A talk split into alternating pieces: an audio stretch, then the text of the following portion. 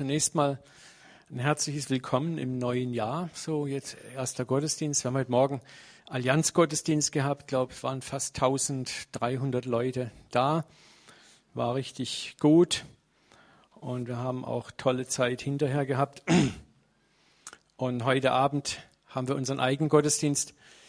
Und wir haben, denke ich, als CZK dieses Jahr, also ist zumindest mein Eindruck, ein, besonderes Jahr vor uns. Ich habe es euch ja schon mal gesagt, das war jetzt das allererste Mal, dass ich den Eindruck hatte, dass unser lieber himmlischer Vater mir ganz stark im Dezember aufs Herz gelegt hat, eine Jahresvision zu verfolgen für das gesamte Jahr 2011. Wir haben das noch nie gemacht als Gemeinde zu sagen, wir wollen uns ein Jahr lang unter eine bestimmte Vision stellen. Nicht um der Vision willen, um eine Vision zu haben, sondern ich habe richtig das Gefühl, Gott möchte was ganz Originäres machen. Er möchte was ganz Spezielles mit uns als Gemeinde, mit euch allen machen. Und die Vision, ich hatte gehofft, wir haben Visionsflyer drucken lassen, aber die sind leider, äh, waren ein Fehldruck und die werden nochmal gedruckt. Aber das gibt der Flyer dann. Und die Vision ist Jäger des verlorenen Schatzes. Und die Idee ist, den Schatz in unserem Nächsten und in uns selber zu entdecken. Gott möchte uns zwölf Monate lang ermutigen, anders zu sehen, dich selber anders anzuschauen, deinen Nächsten anders anzuschauen, die Umstände, in denen du bist, anders anzuschauen und sogar Gott anders anzuschauen und in den Umständen, in deinen Nächsten, in dir selber nicht das Negative, das Schlechte, das, was du sowieso immer siehst, zu sehen, sondern den Schatz zu sehen, den Gott in dich hineingelegt hat. Den Schatz, den er in deinen Nächsten hineingelegt hat. Den Schatz, den er in deine aktuellen Umstände hineingelegt hat. Und den Schatz, den du in Gott selber hast. Ich glaube, dass das Jahr 2011 ein Jahr der Reformation und Transformation wird. Ich hasse dieses Wort eigentlich, weil es ein charismatisches Allwort geworden ist. Überall ist Reformation, aber ich glaube, Reformation gibt es wirklich. Und das bedeutet, Gott beginnt unser Denken zu reformieren, umzuformieren, neu zu denken. Ich glaube, dass wir zutiefst, auch wir, und ich werde heute Abend einiges darüber sagen, auch als charismatisch, hippe, coole äh, Gemeinden, mittlerweile in sehr viel Traditionen verhaftet sind und wir merken es nicht mehr. Und wir sind auch darüber hinaus in, in Paradigmen verhaftet über Gott und sein Wesen und hinterfragen die nicht mehr. Wir werden nachher kurz darauf eingehen. Ne? Es ist mittlerweile gibt es eine ganze Reihe neuer Zahlen, die zeigen, dass die evangelikal, charismatisch, pfingstlich Bewegung im Westen stagniert, auch hier in Deutschland. Ja. So, und das heißt, die, die wenigen Gemeinden, die wachsen, das, wenn wir ganz ehrlich sind, auch wir haben das oft erlebt, es ist häufig Transferwachstum. Leute kommen aus Gemeinden, wo der Tod sowieso schon im Topf ist, dann in Gemeinden, wo es noch nicht ganz so tot ist. Und ich sage das ohne Ärger, ohne Angeberei, sondern ich glaube, Gott hat uns unendlich lieb. Und ich glaube, wir haben viele Jahre, haben viele, auch das IHOP betet schon viele Jahre, wir beten viele Jahre wir, wir beten für einen Durchbruch, wir beten für, für einen Aufbruch und ich glaube, Gott ist dabei, etwas zu initiieren. Und dieses Neue hat damit auch zu tun, dass er uns sagen wird, beginne anders zu sehen. Jede Reformation hat damit zu tun, anders zu sehen, ein neues Paradigma, eine neue Sichtweise zu entdecken. Und was Gott tun wird, ist, dass er möchte, dass wir einen Schatz entdecken. Vielleicht wird der eine oder andere sagen, na ja, gut, das kenne ich doch vielleicht schon, aber ich möchte einen Spruch sagen. Lernen ist wiederholen. Werden dieses Jahr diese Wahrheiten des Schatzes in uns aus verschiedensten Blickwinkeln beleuchten. Manches wird Wiederholung sein. Ich habe mit Judith schon erste Gespräche geführt. Wir werden versuchen, mit den Künsten und den Arts dieses Thema zu begleiten. Wir werden mit anderen Aktionen, die wir machen, immer wieder dieses Thema Jäger des verlorenen Schatzes in diesem Jahr von der einen oder anderen Ecke beleuchten reinbringen. Und ich möchte euch schon jetzt bitten, lasst euch darauf ein, auch wenn es manchmal Wiederholung ist. Lernen ist wiederholen. Wie hast du in der Schule gelernt? Du hast wiederholt, wie oft hast du das kleine ABC und das große ABC geschrieben, bis es dir zu den Ohren rauskam. Aber so hast du es gelernt. Du hast das kleine, große einmal eins gelernt, ne? Bis es dir zu den Ohren rauskam. Aber so hast du gelernt. Wie geht denn Gott mit uns um, wenn es etwas zu lernen gibt? Ist dir schon mal aufgefallen, dass du durch manche Lebensumstände zigmal durchmarschierst und Gott lässt es zu, weil du nur so lernst? Paulus hat es auch erkannt. Er schreibt im Philipper 3,1, liebe Brüder, freut euch in dem Herrn, dass ich euch immer dasselbe schreibe. Verdrießt mich nicht, finde ich goldig, macht, mich, macht mir gar nichts aus, aber macht euch umso gewisser. Auch geistliches Lernen hat nicht damit zu tun, jeden Sonntag was brandneues zu hören. Oh, das kenne ich doch schon. Es ist ein Unterschied, ob du etwas schon mal gehört hast und du hast es im Kopf, weil du es mal gehört hast, oder ob es in dein Herz gesunken ist und begonnen hat, dein Leben zu transformieren, dein Wesen zu verändern, dein Handeln zu verändern. Du hast erst dann gelernt, wenn es dein Handeln verändert. Du hast nichts gelernt, wenn du sagst, das weiß ich schon. Wir leben in einer Wissensgesellschaft. Und das ist ein anderes Problem, was wir hier im Westen haben. Wir wissen zu viel und kriegen das, was wir wissen, nicht auf die Schiene. Wir kriegen es nicht umgesetzt. Noch nie haben wir Christen Zugang zu so viel Konferenzen, Seminaren, Ressourcen, Lehre durch das Internet auch gehabt wie nie zuvor. Aber die andere Frage ist, wie viel von dem, was wir wissen, realisiert sich in unserem täglichen Leben dann wirklich? Und Lernen gelernt hast in dem Moment, wenn sich dein Verhalten verändert hat, wenn du anders lebst. Das ist übrigens auch die Bedeutung des Wortes Buße, Metanoia.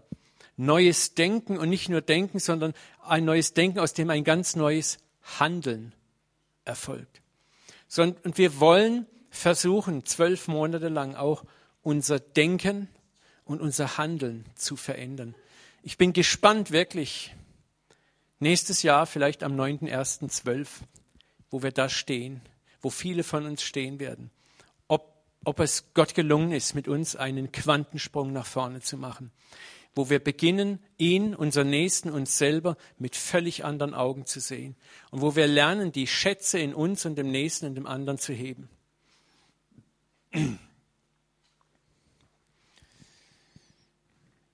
Lernen, wiederholen, da gibt es noch so einen, einen interessanten Vers, ihr kennt das alle. Da trat Petrus zu ihm, zu Jesus und sprach, Herr, wie oft muss ich denn meinen Bruder, der an mir sündigt, vergeben? Ist es genug? Siebenmal? Jesus sprach zu ihm, ich sage dir nicht siebenmal, sondern siebzigmal, siebenmal. Und das ist auch eine interessante Frage, ne? wenn wir nochmal Warum fordert Gott dieses hohe Maß an Gnade und Vergebungsbereitschaft von uns an dem oder bei dem, der an uns schuldig geworden ist? Warum sagt Gott mir quasi, dass ich dem Rainer nicht siebenmal, sondern siebenmal, siebzigmal vergeben soll? Wiederholen. Wisst ihr, warum das so ist?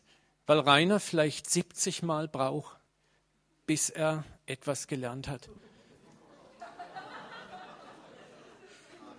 Amen, Rainer. Aber dasselbe gilt für mich auch, Rainer. Ich muss, du musst mir auch 70 Mal vergeben. Wir haben uns schon mehr als 70 Mal vergeben. Wir kennen uns jetzt schon bald 30 Jahre. Ne? Wir sind fast wie verheiratet, ne? die Jungs und die Dalkes.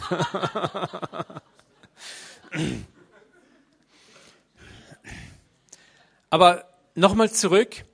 Warum, warum fordert Gott ein so hohes Maß an Vergebung? Da ist ganz was Tröstliches drin, weil Gott weiß, dass um etwas zu lernen, muss es sein unter Umständen, dass du in einer blöden Kacke 70 Mal hinfällst, bis du es endlich kapiert hast. 70 Mal, 7 Mal, 490 Mal hinfliegen, bis du es begriffen hast. Ich meine, das ist auf der einen Seite schockierend, auf der anderen Seite ist es grandios, weil es uns zeigt, wie das Herz unseres Gottes eigentlich tickt. Gott ist kein kleinlicher Buchhalter wie wir Menschen, die würden sagen, okay, eins, zwei, drei, vier, jetzt wird's eng, fünf, jetzt wird's ganz eng, sechs, heiß, sieben, jetzt gibt's auf die Schnauze. Ne? Ja, wir lachen, aber das ist unsere, unsere Vergebung, unsere Geduld ist sehr limitiert. Und wir glauben, dass Gott genauso tickt. Und Gott macht einen ganz dicken Strich durch diese Rechnung und sagt, so funktioniere ich nicht. Siebenmal, siebzigmal sollst du vergeben. Sondern das bedeutet, Gott sagt, gib deinem Bruder die Chance, etwas zu lernen. Ja, so viel, ja, weil er so lange braucht. Manche Dinge brauchen so lange, sagt Gott. Siehst du, und das ist auch etwas, was wir in diesem Jahr lernen können. Nicht zu verzweifeln, weil der andere vielleicht so in unseren Augen langsam lernt, sondern Geduld zu haben. Geduld zu haben. Langmütig zu sein.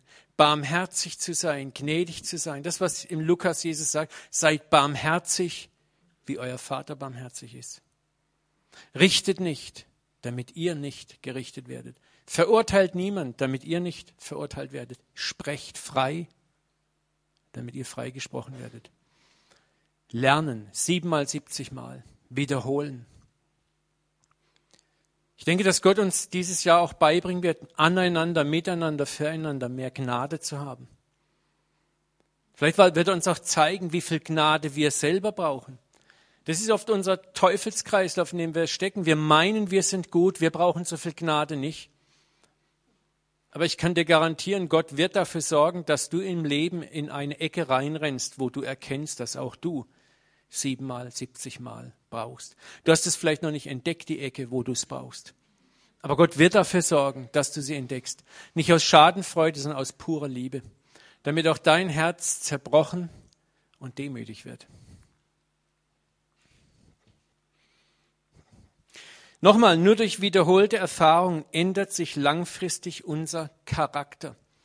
Das ist interessant, das Wort Charakter, Charaktere äh, hat vom Griechischen, hat auch die Bedeutung etwas mit hohem Druck in Metall einritzen, eingravieren. Das ist interessant. Unser Charakter wird geformt durch Druck, durch äußeren Druck, durch Erfahrungen. Und das ist wichtig, dass wir uns auch diesem Druck aussetzen. Und dazu gehören Wiederholungen. Und deswegen glaube ich, ist es, ist es absolut von Gott so gewollt, dass wir uns ein Jahr lang auch manchmal der Wiederholung widmen, um etwas zu lernen, um verändert zu werden. Ich glaube, Gott möchte diese Stadt, deinen Arbeitsplatz, deine Familie erschüttern. Das, was Ilke erzählt hat, ist der Anfang. Dass wir ihn bezeugen, wo immer wir sind und egal in was für Umständen wir sind. Und dass es nicht ein verkrampftes religiöses Halleluja, sondern dass es aus uns regelrecht rausstrahlt.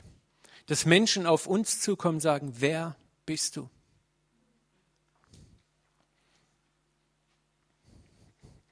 Das ist der Sinn unserer Jahresvision. Jäger des verlorenen Schatzes. Der Mensch sieht, was vor seinen Augen ist. Gott aber sieht das Herz der Dinge an. Und das ist das Geheimnis, um das es gehen wird. Unsere Art des Lebens und seine Herausforderungen, unseren Nächsten wahrzunehmen, ist extrem stark durch die Brillen geprägt, die wir tragen. Und ohne den Geist Gottes sehen wir oft nur einen begrenzten Ausschnitt. Dein Bruder sündigt, dein Bruder tut was, was dir nicht gefällt oder deine Schwester. Und du betrachtest es durch die Brille deiner Erfahrung, durch die Brille deines Wesens, deiner persönlichen Wahrnehmung und Gesetzmäßigkeiten. Und es ist aber nur ein begrenzter Ausschnitt. Und Gott sagt aber, Du siehst, was vor deinen Augen ist. Ich, der Ewige, sehe das Herz an. Und Gott möchte uns allen anbieten, in diesem Jahr mit seinen Augen zu sehen. Dinge anders zu sehen. Dinge anders zu sehen, als der erste Augenschein es uns glauben lassen möchte. Sondern Gott möchte uns lehren, tiefer hineinzublicken, durch den ersten Augenschein hindurch zu gucken in die Tiefe, durch das, was vielleicht ugly, hässlich und grässlich ist, hindurchzuschauen, was ist eigentlich dahinter? Und dann vielleicht plötzlich zu staunen, wenn du den Schatz entdeckst. Den Schatz in deinem Nächsten, den Schatz in deinen Umständen, den Schatz vielleicht sogar in dir selber. Wie viele von uns leiden darunter, dass sie schlecht von sich selber denken? Es hebt mal keine Hand, aber wer von euch hat nicht schon schlecht von sich gedacht oder denkt permanent schlecht von sich oder redet über sich schlecht. Wer von uns glaubt wirklich von Herzen, dass er geliebt, gewollt und super gut ist? Wenn wir ganz, ganz ehrlich sind, fällt es den meisten von uns extrem schwer. Aber auch hier möchte Gott, dass wir unsere Schau der Dinge ändern, auch von uns selber.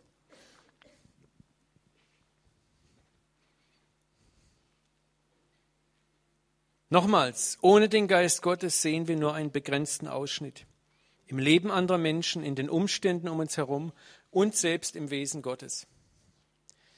Schauen wir noch ein, ein anderes kleines Beispiel an, das es ein bisschen näher daran tragen will an dieses ganze Bild. Ihr kennt alle die Salbungsgeschichte, als Samuel in das Haus Elis, Eliabs gerufen wird. Oder nee, nicht Eliabs, Eliab war der Älteste, der, naja, der Vater von David. Wie? Isai. Okay, jetzt haben wir es. Wir einigen uns auf Isai, okay? demokratisch abgestimmt. Und er kommt nun rein, der Prophet, in dieses Haus, und er kommt mit seiner israelischen Brille. Und diese israelische Brille, die hatte folgende Gläser. Wenn jemand gesalbt wird, Boss wird, König wird oder whatsoever, dann ist es immer wer? Der erste Sohn, der älteste. Die Brille haben wir auf. Diese Brille trage ich, Samuel, schon seitdem ich geboren bin. Meine Väter vor mir haben sie auch getragen. Also kommt dieses Hausen rein. Die Söhne machen ihren Showdown. Und der Erstgeborene sieht auch wirklich aus wie ein Erstgeborener. 1,90 Meter groß, breite Schultern, V-Kreuz. Ne? Sieht fast aus wie Arnold Schwarzenegger, nur wesentlich hübscher. Ne? Und sofort, alles klar, hier steht er, der nächste König von Israel. Ne? Da gab es gar keinen Zweifel. Ne? Und dann, was sagt Gott zu ihm? Sieh nicht seine Gestalt an, noch seine große Person, seine Persönlichkeit, seine Ausstrahlung. Ich habe ihn verworfen. Das heißt nicht, dass Gott gesagt hat, ich habe ihn verworfen, sondern Gott sagt, für diese Aufgabe habe ich ihn nicht vorgesehen. Denn es ist nicht, wie ein Mensch sieht, der Mensch sieht, was vor Augen ist, der Herr aber sieht das Herz an. Und das ist das, was Gott mit uns tun möchte. Gott möchte uns im kommenden Jahr beibringen, mit seinen Augen zu sehen. Andere Menschen, Menschen, die gottlos sind, gottlos im Sinne ohne Gott, auch dein Bruder, deine Schwester in der Gemeinde mit den Augen Gottes sehen, der dir bisher vielleicht so auf den Seier und den Keks gegangen ist, dass du immer sicher gemacht hast, ich sitze in dem Block, wenn der dort ganz außen im anderen Block sitzt. Ne? Und dass Gott sagt, hey, ich habe einen Vorschlag, sieh ihn mal durch meine Brille. Sieh mal durch meine Augen. Und da gehört auch ein bisschen was dazu, sich darauf einzulassen, mal den anderen vielleicht doch mit den anderen Augen, mit den Augen Gottes zu sehen. Es ist eine Herausforderung manchmal, weil manchmal wollen wir gar nicht. Wir wollen das Feindbild behalten, weil es ist so bequem. Und der hat mir außerdem dessen das getan. Ich will ihn gar nicht anders sehen. Aber Gott sagt, aber ich will, dass du anders siehst. Und hier sehen wir die Not unserer natürlichen Wahrnehmung als Christen. Wir sehen nur mit den natürlichen Augen. Und was wir sehen oder sehen wollen, ist, wie gesagt, häufig geprägt durch unsere Erziehung, durch unsere Bildung, durch unsere Erfahrungen, wie wir groß geworden sind. Und das Ganze nennt man Paradigmen. Daraus bilden sich Paradigmen, Weltschauen. Das Resultat unserer irdischen Paradigmen ist, wir können viele Schätze und Werte, die Gott in anderen Menschen und Situationen sieht, nicht sehen. Wir sind wie blind dafür. Und das gilt interessanterweise auch für das Wesen Gottes.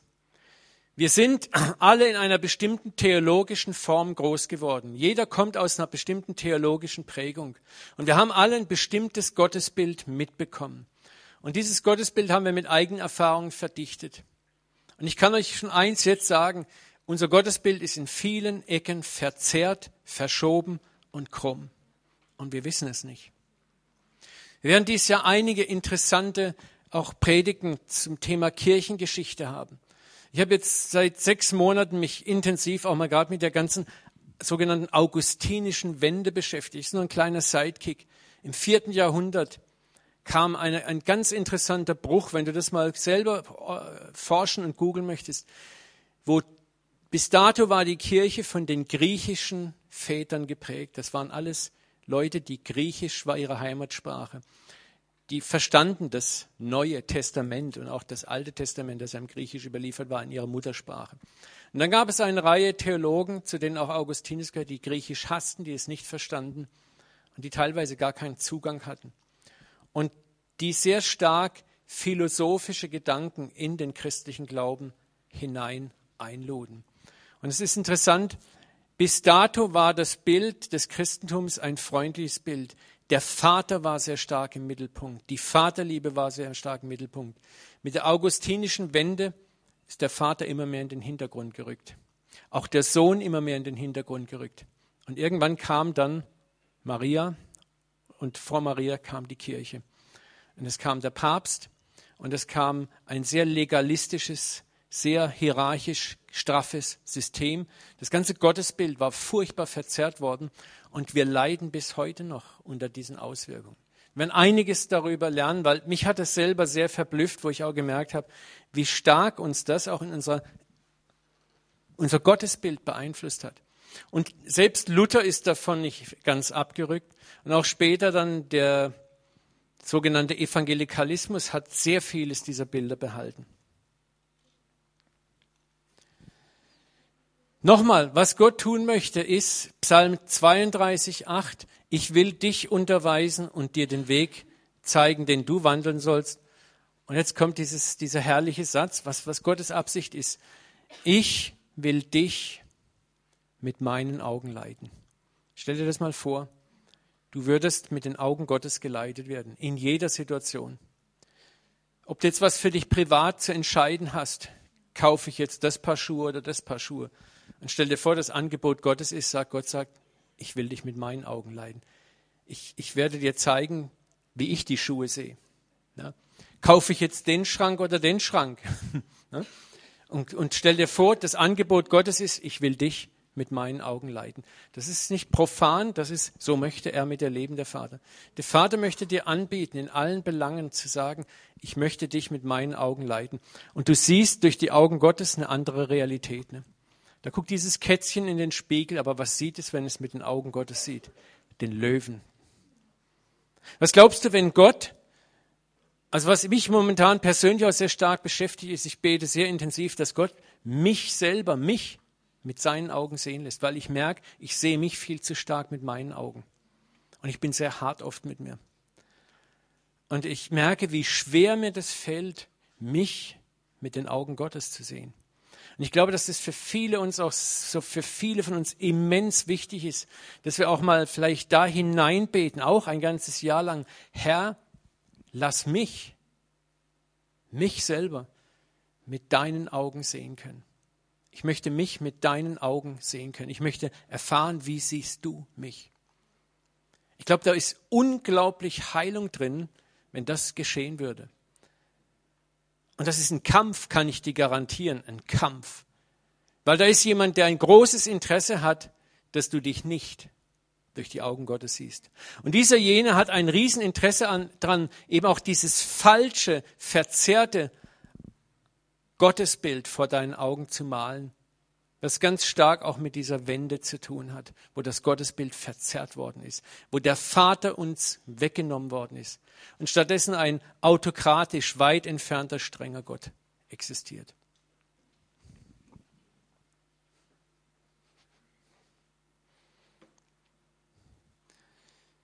Und das ist das Ziel Gottes, unsere Welt um uns herum, unseren Glauben neu zu entdecken, zu sehen, was vielleicht jahrelang vor unseren Augen verborgen war.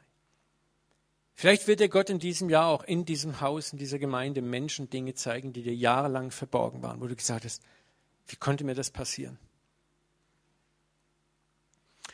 Lesen wir nun eine ganz bekannte biblische Begebenheit, die gleichzeitig eine Kerngeschichte unserer Jahresvision ist. Es ist die Geschichte des Zöllners Zachäus. Ihr kennt sie und wir wollen sie trotzdem nochmal lesen. Jesus kam nach Jericho und zog mitten durch die Stadt. Dort gab es einen reichen Mann namens Zachäus. Er war der oberste Zolleinnehmer und wollte unbedingt sehen, wer Jesus war. Aber es gelang ihm nicht, weil er klein war und die vielen Leute ihm die Sicht versperrten. Da lief er voraus, kletterte auf einen Maulbeerfeigenbaum, er hoffte ihn dann sehen zu können, denn Jesus sollte dort vorbeikommen. Als Jesus an der Stelle kam, blickte er hoch, sah ihn an. Zachäus, sagte er, komm schnell herunter, ich muss heute zu dir kommen. Schnell stieg Zachäus vom Baum herunter und nahm Jesus voller Freude bei sich auf. Die Leute waren empört, als sie das sahen. Bei einem ausgemachten Sünder ist er eingekehrt, murrten sie. Zachäus aber trat vor den Herrn und sagte, Herr, die Hälfte meines Vermögens werde ich den Armen geben. Und wenn ich von jemand etwas erpresst habe, werde ich es ihm vierfach zurückerstatten. Das war damals das Gesetz des Mose für Diebesgut. Da sagte Jesus zu ihm, heute hat dieses Haus Rettung erfahren. Und dann fügte er hinzu, er ist doch auch ein Sohn Abrahams. Der Menschensohn ist ja gekommen, um zu suchen, suchen, zu suchen und zu retten, was verloren ist.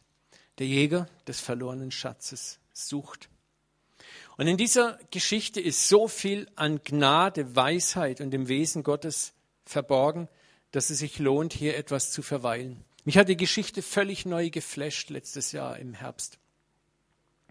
Zachäus selber lebte in Jericho. Vielleicht ein bisschen was zu ihm. Er war Jude. Er war nicht Römer oder Heide, er war Jude.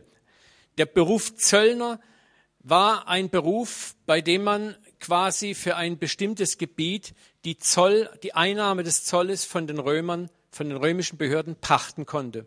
Ja? Man pachtete das, gab den Römern diesen festbesetzten Betrag und dafür hatte man selber das Recht, die Steuern einzutreiben.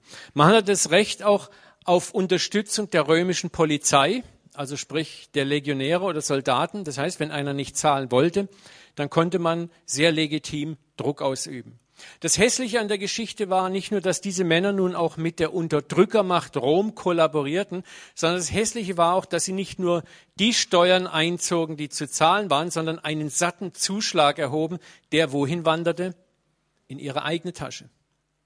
Diese Männer waren Blutsauger der übelsten Sorte. Sie waren verhasst beim Volk. Zum einen, weil sie mit den Römern kollaborierten. Sie waren Vaterlandsverräter in den Augen der meisten.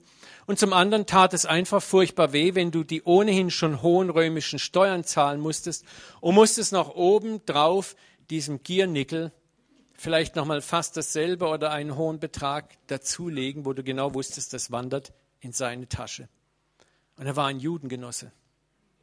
Das war für viele unglaublich schmerzhaft. So diese Gruppe war verfemt, war ausgestoßen, war verachtet. Ich überlege mir immer noch, was könnte ein adäquates Bild heute dafür sein? Ist gar nicht so schwer, da, äh, oder ist es doch recht schwer, jemanden zu finden.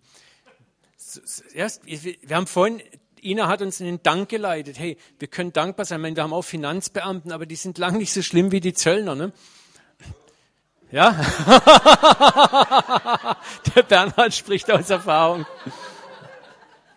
Aber Bernhard, manchmal kriegt man ja durch deine Hilfe von ihnen sogar was zurück. Ne? Das war dort nie der Fall. Ne?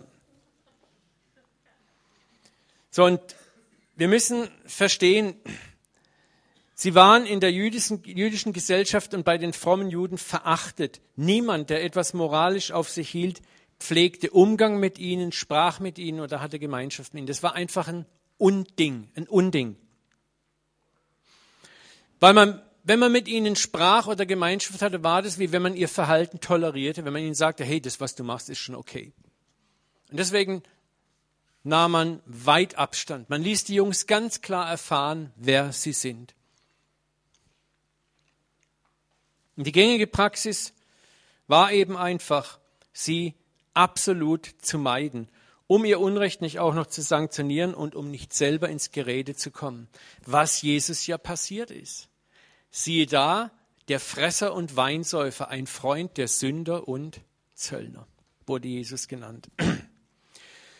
So, was passierte, war jetzt ein ganz, ganz tiefer Graben klaffte zwischen den jüdischen Menschen, die meinten, Gott zu kennen, und ihn zu lieben und zu achten und zu gehorchen und jenen, die Gott fern waren. Da war ein Graben, ein gesellschaftlicher Graben, der war nicht zu überbrücken. Niemand hatte mit dem anderen etwas zu tun. Man ließ den Jungs und Mädchen ganz klar spüren, wer sie sind. Und das ist interessant, für die Sünder, ob das Zöllner, Huren oder Verbrecher waren, gab es auch gar keinen, es gab keinen Weg zurück in die Gesellschaft oder in die damalige Gemeinde, sprich Synagogengemeinschaft. Und wenn, dann war dieser Weg gepflastert mit einem Prozess an Selbsterniedrigung und Selbstdemütigung, wo jeder sagte, ich bin doch nicht so blöd und mach sowas. Wir werden nachher noch ein bisschen darauf kommen und werden diese Geschichte mit unserer aktuellen Gemeindegeschichte verknüpfen. Das sind nämlich erstaunliche Ähnlichkeiten.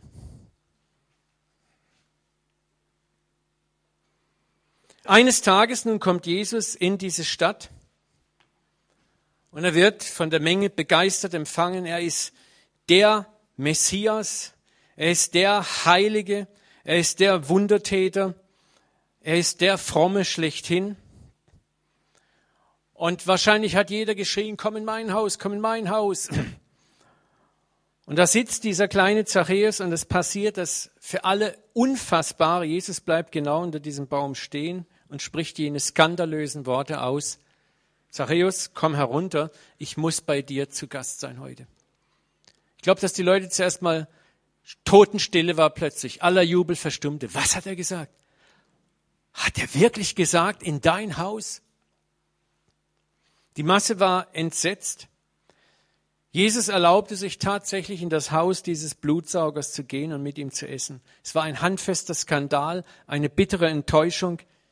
Wie kann Jesus so etwas machen. Man hätte es ja verstanden, wenn er unter dem Baum stehen geblieben wäre und hätte eine handfeste Bußpredigt angefangen. Hätte ihm aufgezählt, was er alles falsch macht. Hätte eine flammende Bußrede gehalten mit dem Appell und jetzt, mein Sohn, tue Buße, verkaufe deinen Besitz und gib es den Armen. Aber nichts dergleichen geschah. Ich muss bei dir zu Gast sein. Herr Jesus, weißt du nicht, was das für eine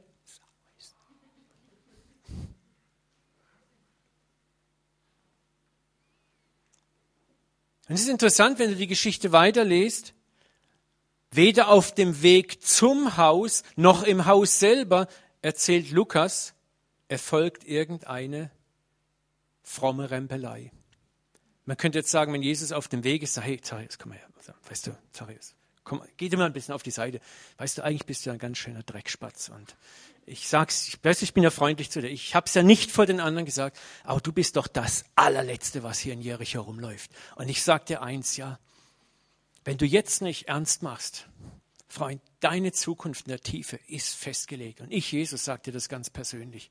Und wenn du mir nicht glaubst, dann lass ich mal schnell deine Fußzehen leprakrank werden, ja, so als ein kleines Zeichen. Ne? Tu besser Buße. Aber nichts dergleichen. Auch nicht im Haus, sagt Jesus nicht, äh, Petrus, äh, äh, Zachäus, hast du nicht ein Büro? Können wir mal in dein Büro gehen? Wir müssen mal ein bisschen reden miteinander. Das kennen wir so. Wenn der Pastor sagt, kommst du mal in Büro, wir müssen mal reden miteinander. Oh, gar nichts. Ich muss bei dir zu Gast sein. Der fällt vor Schreck erstmal vom Baum, weil er alles erwartet hat, nur das nicht. Und das heißt er voll Freude, voll Freude, nahm er ihn bei sich auf. Der war richtig, Aber es ist interessant. Dennoch, seitdem Jesus sich selber eingeladen hat, ist von diesem Moment an eine unsichtbare Macht unterwegs, die niemand sehen kann. Eine Macht, die das Herz dieses kleinen Mannes im Sturmschritt einnimmt, ohne dass auch nur ein Wort der Anklage, der Scham, der Buße und sonstiger Werkzeuge, wie wir sie heute kennen, um die Sünder zur Raison zu bringen, fällt. Kein Wort dergleichen fällt. Es ist dieses einfache Wort, hey, ich muss heute bei dir zu Gast sein. Gibt's was Gutes? Und diese Macht, die sich tausendmal stärker als jede Scham- und Bußpredigt erweist, ist die Macht der Annahme. Die Macht der Liebe und die Macht des Glaubens an das immer noch göttliche Bild im Sünder. Es ist die Fähigkeit Gottes, durch die äußere Schale des Verbrechers und der Sünde in die Tiefe des Herzens hineinzuschauen, wo der Schatz des Guten, den Gott selber dort hineingelegt hat, schlummert. Gott lässt sich nicht beirren durch diese harte Schale, durch diese äußere Schale, durch die Raffgier und Habgier. Gott sieht durch das hindurch. Und das ist das Geheimnis, worum es uns geht in diesem Jahr. Diesen Blick, genau diesen Blick zu bekommen. Jesus entdeckt den Sohn Abrahams. Es ist nämlich interessant, dass er am Schluss sagt, auch er ist doch ein Sohn Abrahams. Das, der Titel Sohn Abrahams war eine Bezeichnung für die Gerechten. Und das ist krass, dass Jesus sagt, hey, seht ihr es nicht? Er ist doch ein Verbrecher. Nein, guck genau hin. Ist ein Sohn Abrahams.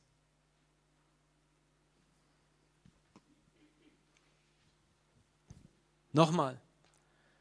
Ein Mensch sieht, was vor Augen ist. Wir sehen, was vor Augen ist. Guck mal deinen Nachbarn an. Du siehst, was vor Augen ist. Aber siehst du ihn wirklich mit den Augen Gottes? Siehst du durch die Schrunnen, Schrammen, durch den scheinbaren Dreck und Schmutz hindurch, was Gott sehen kann? Und da gibt es einen Schatz zu entdecken. Sag mal zu deinem Nächsten nebendran, du bist ein Schatz Gottes. Gar nicht so einfach, ne? Je nachdem, wer neben dir sitzt. Bei manchen fällt es ganz leicht. Bei anderen denkst du, Scheiße, warum sitze ich heute gerade hier?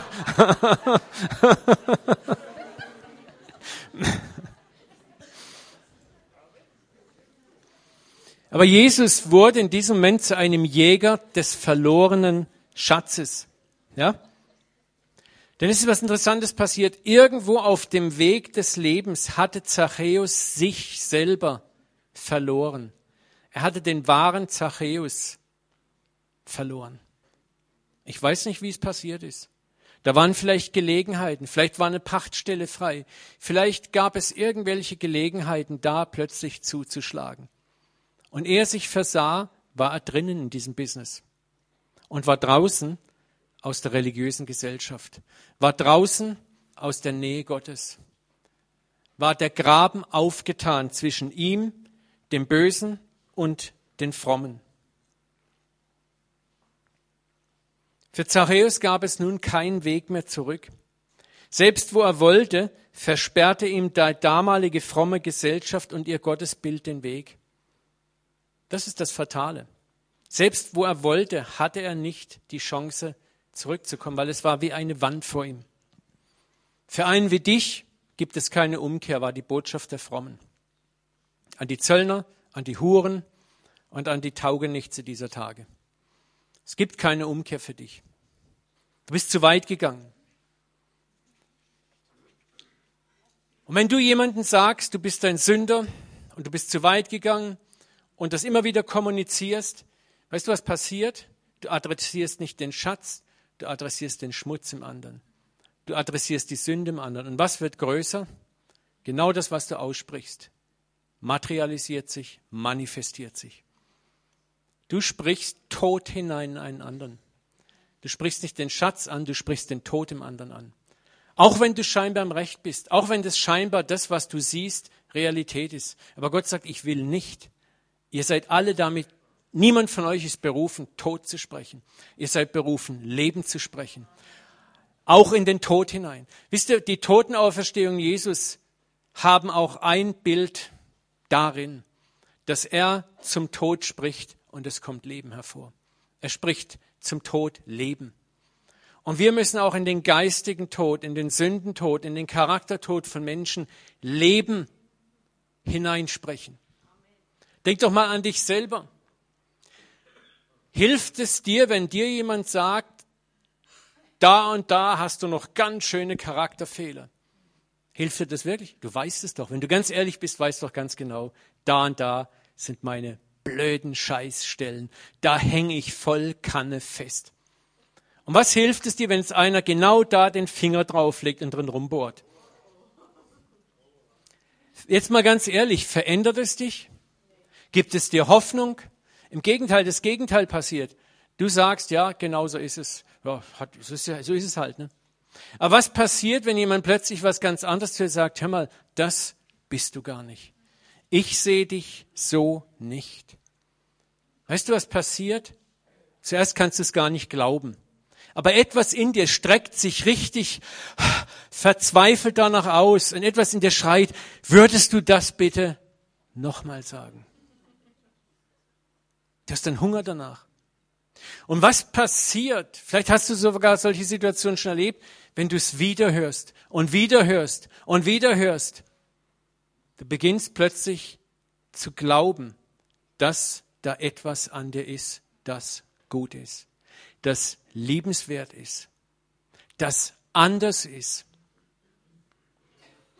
Weißt du, was hochkommt in dir? Hoffnung, die schon lange, lange begraben war. Und Zachäus war ein Mann, dessen Hoffnung lange begraben war. Und die, die die Hoffnung begraben haben in ihm, waren die Frommen in diesem Ort. Die ihm gesagt haben, also du könntest vielleicht zurückkommen, aber das ist ein Prozess, mein Lieber, das schaffst du nicht. Öffentliche Demütigungen, öffentliche Schuldbekenntnisse. Wir kennen das ja alles, ne? So. Es kam aber niemand auf die Idee, das zu tun, was Jesus getan hat. Wie lange hat Gott gewartet, dass einer der Frommen auf Zachäus zuging, nicht um ihm Buße oder Moral zu predigen, sondern ihn schlicht und einfach als Mensch zu behandeln. Einfach nur als Mensch zu behandeln. Keine Moralpredigt, keine Bibelstunde, sondern eben einfach nur zu sagen, komm mal her, jetzt gehen wir beide mal zusammen einen Kaffee trinken einen richtig schönen Latte oder ein Cappuccino und dann lass uns einfach mal übers Leben reden. Hä? Darauf hat Gott gewartet. Und Jesus hat nichts weiter als das gemacht. Niemand der vermeintlichen Gerechten kam auf die Idee, dass sie es sind, die den ersten Schritt hätten machen müssen. Sie dachten, er muss den ersten Schritt machen. Wisst ihr, und das ist oft unser Dilemma auch in unserem Leben, wenn jemand an uns sündig geworden ist, gefehlt hat oder so, dann erwarten wir ja, du musst jetzt kommen. Hier, du hier, nicht ich zu dir. Aber Gott sagt, es ist genau umgekehrt. Du bist derjenige, der den ersten Schritt macht. Du bist derjenige, der den ersten Schritt macht. Nicht der Sünder. Das ist das, was Jesus sagt, wenn du siehst, dass dein Bruder gegen dich gesündigt hat, dann seh zu, dass du dein Opfer liegen lässt und du dich mit ihm versöhnst. Und das ist das, was Jesus eigentlich gemacht hat. Er ging den Schritt auf den Sünder zu. Und er ging nicht auf den Sünder zu mit einer flammenden Bußpredigt, sondern indem ihn einfach einlud, in die Gemeinschaft der Menschen, die Gott liebt, zurückzukehren. Er brachte ihn erst einmal zurück in die Gemeinschaft mit Gott. Wisst ihr, das ist, das ist eine Welt draußen, die darauf wartet, dass wir das tun. Waren heute Morgen im Allianzgottesdienst, da durften einige Leute beten. Und da war ein Gebet, da wäre ich am liebsten aufgestanden, hätte geschrien, Halsmaul.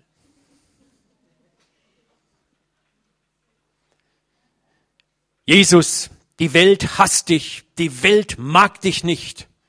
Und ich habe gedacht, Du Knödel, woher weißt du das denn? Aber das ist genau das. Wir haben eine solche Festungsmentalität entwickelt. Wir haben, wir haben die Fronten bereits gezogen. Das sind die Bösen, die Weltmenschen, die unseren lieben, armen, guten Herrn Jesus hassen. Und das sind wir, die ihn unendlich lieb haben. Wir haben die Woche so krasse Sachen erlebt, Silvia und ich, in unserer Nachbarschaft und auch in einer anderen Sache, wo wir einen Handwerker im Haus hatten, mit dem wir dann beten konnten. Und das war so bewegend zu sehen, wie, wie dieser Mann anfängt zu erzählen, sagt er, weißt du, ich, ich bin ja eigentlich nicht wirklich gläubig, aber als meine Kinder krank waren, habe ich auch angefangen zu beten. Da habe ich gesagt, siehst du, das zeigt doch, dass tief in dir eine Sehnsucht ist nach Gott. Und er guckt uns an und, und, und sagt, eigentlich ja, eigentlich ja.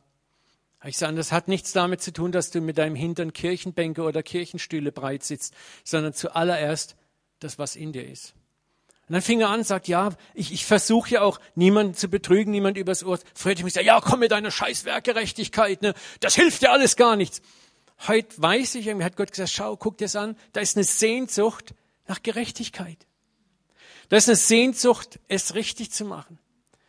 Aber wir kommen dann mit unserer Theologie.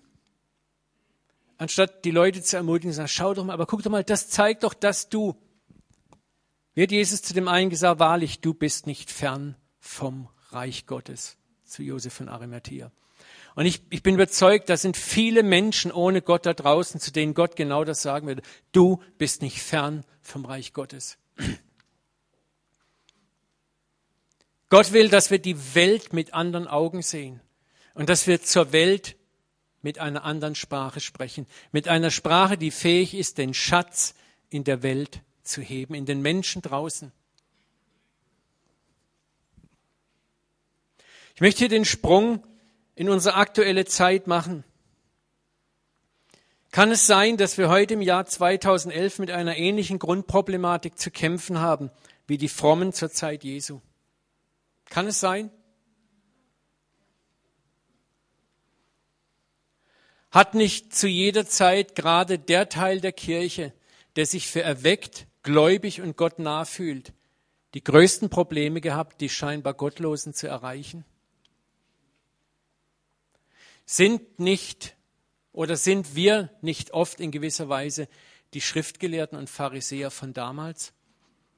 Denk mal drüber nach über diese Thesen. Wisst ihr, dass das Paradoxe manchmal, in dem Maße, wo wir heilig werden wollen, gerecht sein wollen, mit Gott gehen möchten, ist, ist paradoxerweise in uns Menschen eine Gefahr, dass wir uns immer mehr von denen absondern, die es nicht tun. Und es ist eine ganz große Gefahr, dass wir immer grätziger und ärgerlicher auf die werden, die es nicht tun. Ich reiß mir den Hintern auf. Ich tu wirklich hart für Gott leben. Ich mach dies und das und das nicht. Ne? Und da guckt er die an. Die machen das sich einfach leicht. Das fängt ja schon in Gemeinden an, wo wir manchmal uns aufteilen in die richtig frommen, hingegebenen Christen und die lauen Christen. Ja, ich weiß, wovon ich rede. Ich habe selber in diesen Kategorien jahrelang gelebt.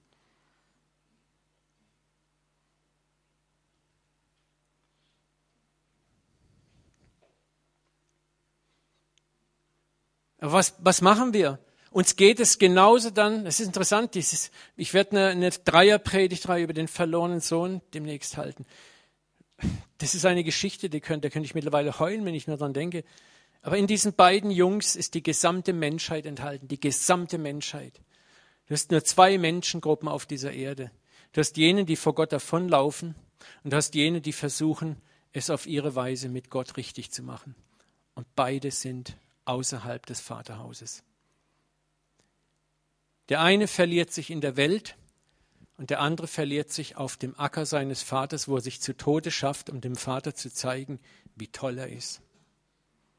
Und beide sind wo nicht? Im Vaterhaus, im Vaterherzen. Und der eine regt sich über den anderen auf und die Gnade, die er kriegt. Und das ist das, wo wir so aufpassen müssen.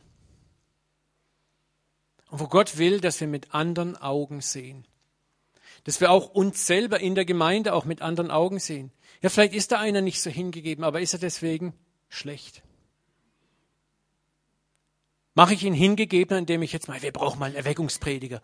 Jetzt habe ich die Woche auch ein E-Mail gekriegt, hat mich einer, ein junger Bruder aus Holland angeschrieben, er möchte hier fünf Konferenzen in Deutschland machen, hat unsere Adresse auch bekommen und es werden harte Botschaften sein und richtig knallhart und äh, die Leute müssen jetzt richtig Buße gepredigt kriegen. Ne? Ja, ich, ich, ich habe auf der, um, zuerst habe ich auch gedacht, ah! und dann habe ich aber auch gedacht, ja, es ist jemand, der möchte, für Gott eifern, aber mit Unverstand. Wir glauben, dass wenn wir Menschen nur hart genug anschreien, hart genug anfassen, wenn wir viel Scham reinbringen, viel schlechte Gefühle vermitteln, den Leuten ja sagen, was sie alles falsch machen, dann kehren sie um. Aber das Gegenteil ist der Fall. Du entfernst die Leute immer weiter von Gott. Und die anderen bringst du dazu, dass sie aus einem Kadavergehorsam etwas tun, weil sie Angst vor Gott haben, aber nicht aus Liebe. Aber was ist, wenn wir das den Schatz anfangen zu suchen und den Schatz zu adressieren. Wenn wir vielleicht auch dem lauen Christen einfach mal sagen, wie viele Schätze in ihm sind. Wenn wir mit anderen Augen sehen, mit einer anderen Zunge sprechen. Und das wollen wir zwölf Monate lang lernen. Wenn wir sagen zu den Menschen, es gibt immer Hoffnung, anstatt du bist hoffnungslos. Es ist niemals zu spät als pass auf, pass auf, es gibt ein zu spät. Oder wenn wir ihnen sagen, das bist du, und sagen, weißt du, das bist du doch gar nicht, wenn du ganz ehrlich bist.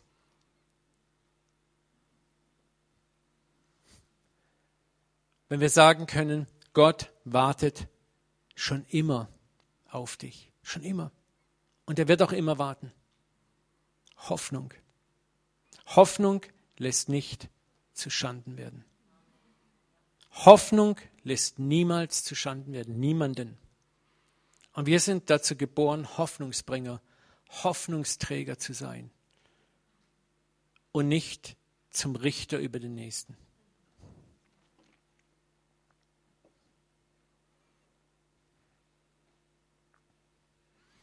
Nochmal, Zachäus war aus sich selber nicht fähig, diesen Schritt zu wagen. Da war eine Mischung aus Selbstverdammnis, Selbstablehnung und Selbstaufgabe. Und das geht uns oft genauso, wenn uns die Sünde im Griff hat. Und dann kommt noch die Wand der sogenannten Gerechten, die dir sagen, so einer wie du ändert sich nie.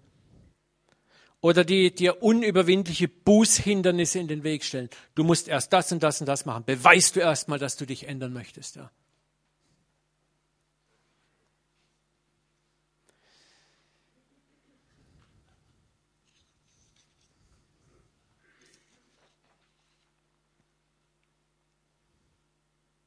Wir sind sprachlos geworden, der Welt ohne Gott und deshalb oft auch tatenlos.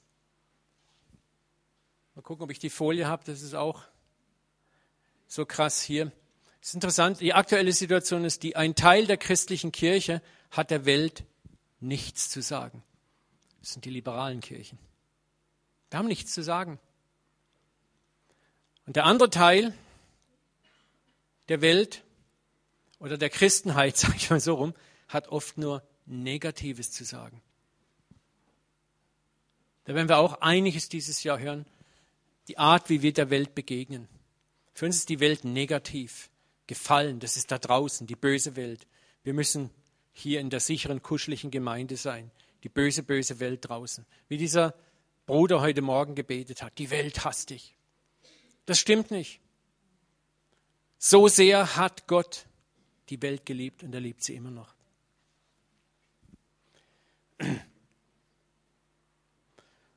Und die Realität ist, dass auch wir im CZK in der Gefahr sind, dass wir uns in einer gewissen Weise auf ein frommes Teil zurückziehen. Wir haben eine Welt aufgebaut, in die der Nichtchrist erst einmal hineinfinden muss.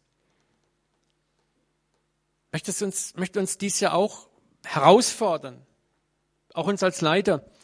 Auch wir haben zum Beispiel einen frommen Jargon und eine fromme Sprache. Wir verwenden hier manchmal Worte und, und Wortwendungen, die keiner versteht, der hier neu reinkommt. Aber wir gehen davon aus, dass das jeder zu verstehen hat. Wir, wir haben Rituale, von denen wir einfach davon ausgehen, wer hier reinkommt, hat es gefälligst zu verstehen. Ich rede jetzt nicht davon, dass man alles so schön plain und ultra flach machen muss, aber wir müssen immer wieder neu auch darüber nachdenken. Wie treten wir denn den Menschen, die Gott nicht kennen, gegenüber? Bauen wir solche Mauern auf oder helfen wir ihnen, wie Jesus es getan hat, erstmal reinzukommen? Wir haben unsere Gesetze und Wege, wie man Christ wird. Wir haben unsere Lehre und geistige Erkenntnis. Wir leben oft in einer Festungsmentalität, die wir uns angewöhnt haben durch den Puritanismus, durch den Evangelikalismus seit mehreren hundert Jahren. Da die böse Welt und da die guten Christen. Ich übertreibe jetzt ein bisschen. Wenn wir Menschen sehen, dann sehen wir oft nur das Negative zuerst und das Positive zuletzt. Wir erwarten das Schlimmste und nicht das Beste vom Menschen. Wir haben die Fähigkeit, den Schatz zu sehen, den Gott in jeden Menschen hineingelegt hat, oft verloren. Und Gott möchte, dass wir diese Fähigkeit wieder neu lernen.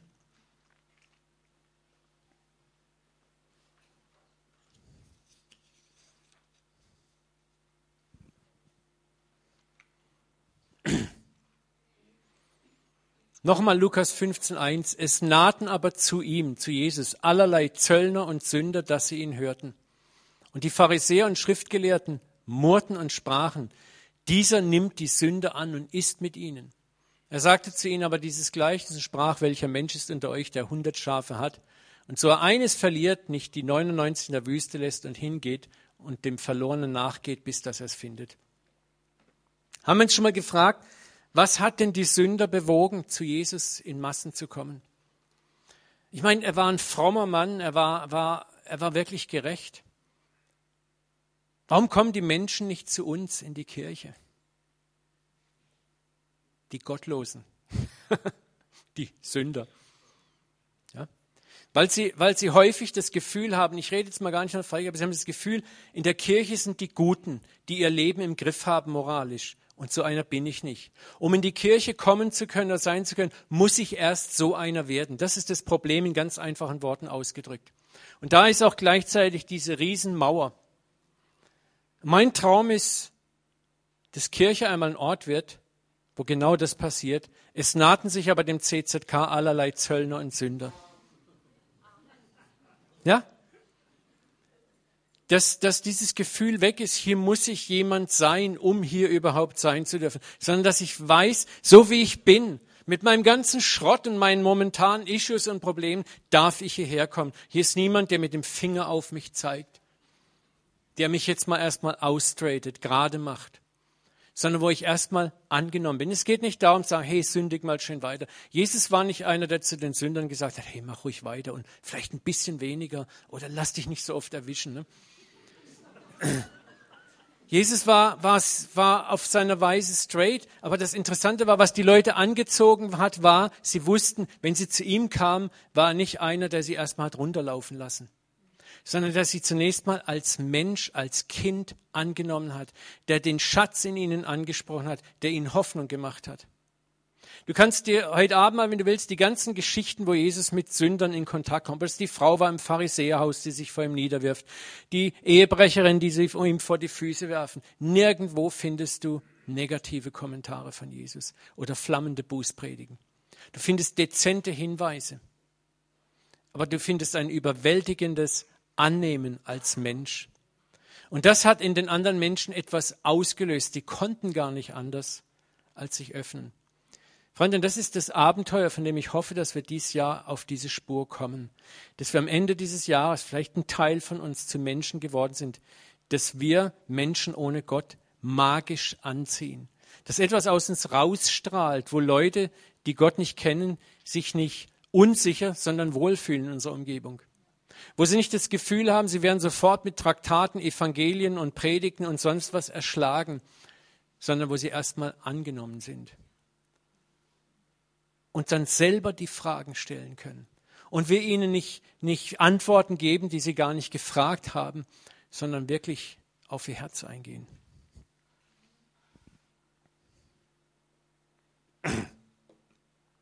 Jesus liebte diese Menschen, die Sünder, auch in ihrer Hinfälligkeit und Schwachheit. Und das spürten sie. Sie spürten die Liebe, die er ihnen erwies, dass er zu ihnen kam, schloss die Herzen auf, die Leute haben gesagt, Mensch, für uns gibt's auch Hoffnung. Wenn der Fromme zu uns Sündern kommt, dann ist nicht alles vorbei mit uns und das macht uns Hoffnung. Unser Vater liebt diese Welt und er hat sie geliebt, bevor er sie geschaffen hat. Er war bereit, dort schon in aller Ewigkeit als Sohn in diese Welt zu kommen. Die Sünde hat Gott niemals überrascht, niemals. Die Sünde war kein Unfall für Gott, der ihn überrascht hat. Gott sah die Sünde schon lange bevor er diese Welt schuf voraus. Die Sünde ist für ihn so ein Problemchen. Aber wir haben daraus ein Riesenproblem gemacht und haben Gott so klein gemacht. Schließen wir ab. Wie sieht Gott diese Welt? Johannes 3,16 sagt, so sehr hat Gott die Welt geliebt. Er liebt diese Welt. Er hasst diese Welt nicht. Er verachtet diese Welt nicht. Diese Welt ist nicht ein Ort, wo Gott mit Schaum vor dem Mund im Himmel drauf wartet. Wann darf ich endlich mit meiner Megakeule zuschlagen? Ich kann es als manchmal schon gar nicht mehr hören. Die Christen, die, die regelrecht die Endzeit und die Gerichte der Endzeit herbeisehnen. Ich hoffe, dass wir noch viele hundert Jahre Gnadenzeit haben, weil wir sind noch so weit hinten dran als Gemeinde hinter dem, was Gott durch uns tun möchte, dass wir das Licht in der Welt sind, weit entfernt. Aber Gott hat auch mit uns Geduld, Gott sei Dank. Und dann, wie sieht denn Gott die Welt? Denn Gott war in Christo und versöhnte die Welt mit ihm selber und rechnete ihnen ihre Sünden nicht zu. Wie sieht Gott diese Welt? Als versöhnt. Und er rechnet der Welt ihre Sünden nicht mehr zu. Gott hat sich mit der Welt bereits versöhnt. Gott muss nicht mehr versöhnt werden. Gott sagt, ich bin versöhnt. Es ist jetzt, der Ball liegt in eurem Spielfeld. Erkennt das, was passiert ist. Darum geht es. Und die meisten Menschen draußen, wenn wir ehrlich sind, haben es noch gar nicht verstanden. Weil sie sehen immer noch den zornigen Gott, der seit der augustinischen Wende ihnen gepredigt wird, den man mit einer immens hohen Leiter, mit hohen und vielen Werken erreichen muss. Aber was dieser Vers sagt, ist, Gott sagt, ich habe mich bereits mit dir versöhnt. Wenn der Rainer, ich entschuldige, dass ich heute auf der Rumhack rein, aber wenn ich, wenn er mir jetzt was getan hat, ja, und ich sage genau das, was da steht, ich versöhne mich mit Rainer und rechne ihm die Sünde, die er an mir getan hat, nicht mehr zu, was ist er dann? Er ist frei, er ist gut, da ist nichts mehr. Das Einzige, was er muss es glauben, dass ich wirklich mich versöhnt habe mit ihm. Das ist das Einzigste. Und das ist das, was er erfahren muss. Nicht du Sack, was hast du da gemacht? Jetzt tu erstmal Buße richtig, ja, aber auf die Knie mit dir und erstmal dies und das. Und das ist das, was wir mit der Welt tun. Und so stellen wir der Welt auch Gott dar. Gott ist zornig auf dich, Welt. Gott ist voller Wut und er kann es kaum wahr. Und wenn du jetzt nicht. Und es ist doch kein Wunder, dass die Leute sagen, nein, danke. Okay, das ist jetzt wirklich die letzte Folie. unsere Jahresvision. Wollen wir es nochmal durchlesen. Ne? Lerne ein Jahr mit Gottes Augen zu sehen. Gott selber, deine Nächsten, dich selber und deine Umstände. Ein Jahr lang mit den Augen Gottes schauen. Lerne ein Jahr lang Schätze und Potenziale zu entdecken, wo du sonst nur Negatives gesehen hast. Lerne anders zu sehen. Ich will dich mit meinen Augen leiten. Lerne ein Jahr das Gute in dir, in deinem Nächsten, in deinen Herausforderungen und in Gott, deinem Vater, anzusprechen, auszusprechen. Red nicht über das Negative, sondern red über das Gute. Mit reden meine ich nicht nur mit deinen Worten, sondern auch, was du denkst. Denke anders. Metanoia, neues Denken und erlebe in diesem Jahr, dass du wirst, was du ansiehst und dass hervorkommt, was du an und aussprichst. Der Mensch sieht, was vor seinen Augen ist. Gott aber sieht das Herz der Dinge an. Ich hoffe, dass wir nächsten Sonntag die Flyer haben. Da könnt ihr so viel wie möglich mitnehmen. Wir werden so schöne lange Flyer sein. Die kannst du an den Kühlschrank, ins Wohnzimmer, aufs Kopfkissen heften dass dich das ein Jahr lang immer begleitet. Amen. So, das war die Einleitung der Predigt. Jetzt kommen wir zum Hauptteil.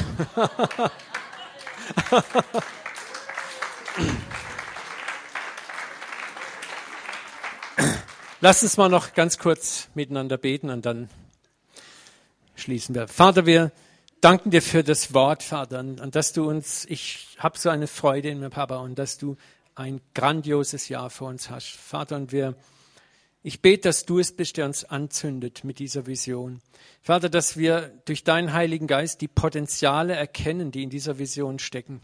Und dass du heute Abend anfängst, Vater, zu unseren Herzen zu sprechen, Menschen, Umstände und uns selber anders zu sehen. Ich bete, Heiliger Geist, dass du heute Abend anfängst, unsere geistigen inneren Augen zu salben unsere Sprache zu salben. Vater, dass wir Potenziale ansprechen und nicht mehr negative Dinge. Vater, dass wir klug werden in der Rede, klug werden im Hinschauen. Vater, dass wir großartige Dinge erleben werden, wie wir uns selber verändern, Vater, und wie wir durch unser Verhalten ganze Menschenleben verändern werden.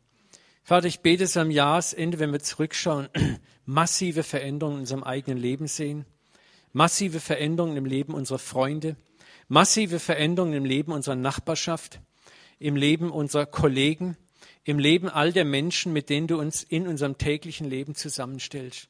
Vater, dass wir wirklich zu der Stadt werden, deren Licht im Dunkeln auf dem Berg niemals verborgen bleiben kann, sondern so ein strahlendes Licht in dieser Welt werden. Kein Licht der Anklage, sondern ein Licht der Hoffnung. Wie ein Leuchtturm, ein dunkler, sturmgepeitschter See, der Schiffe magisch anzieht in den sicheren Hafen.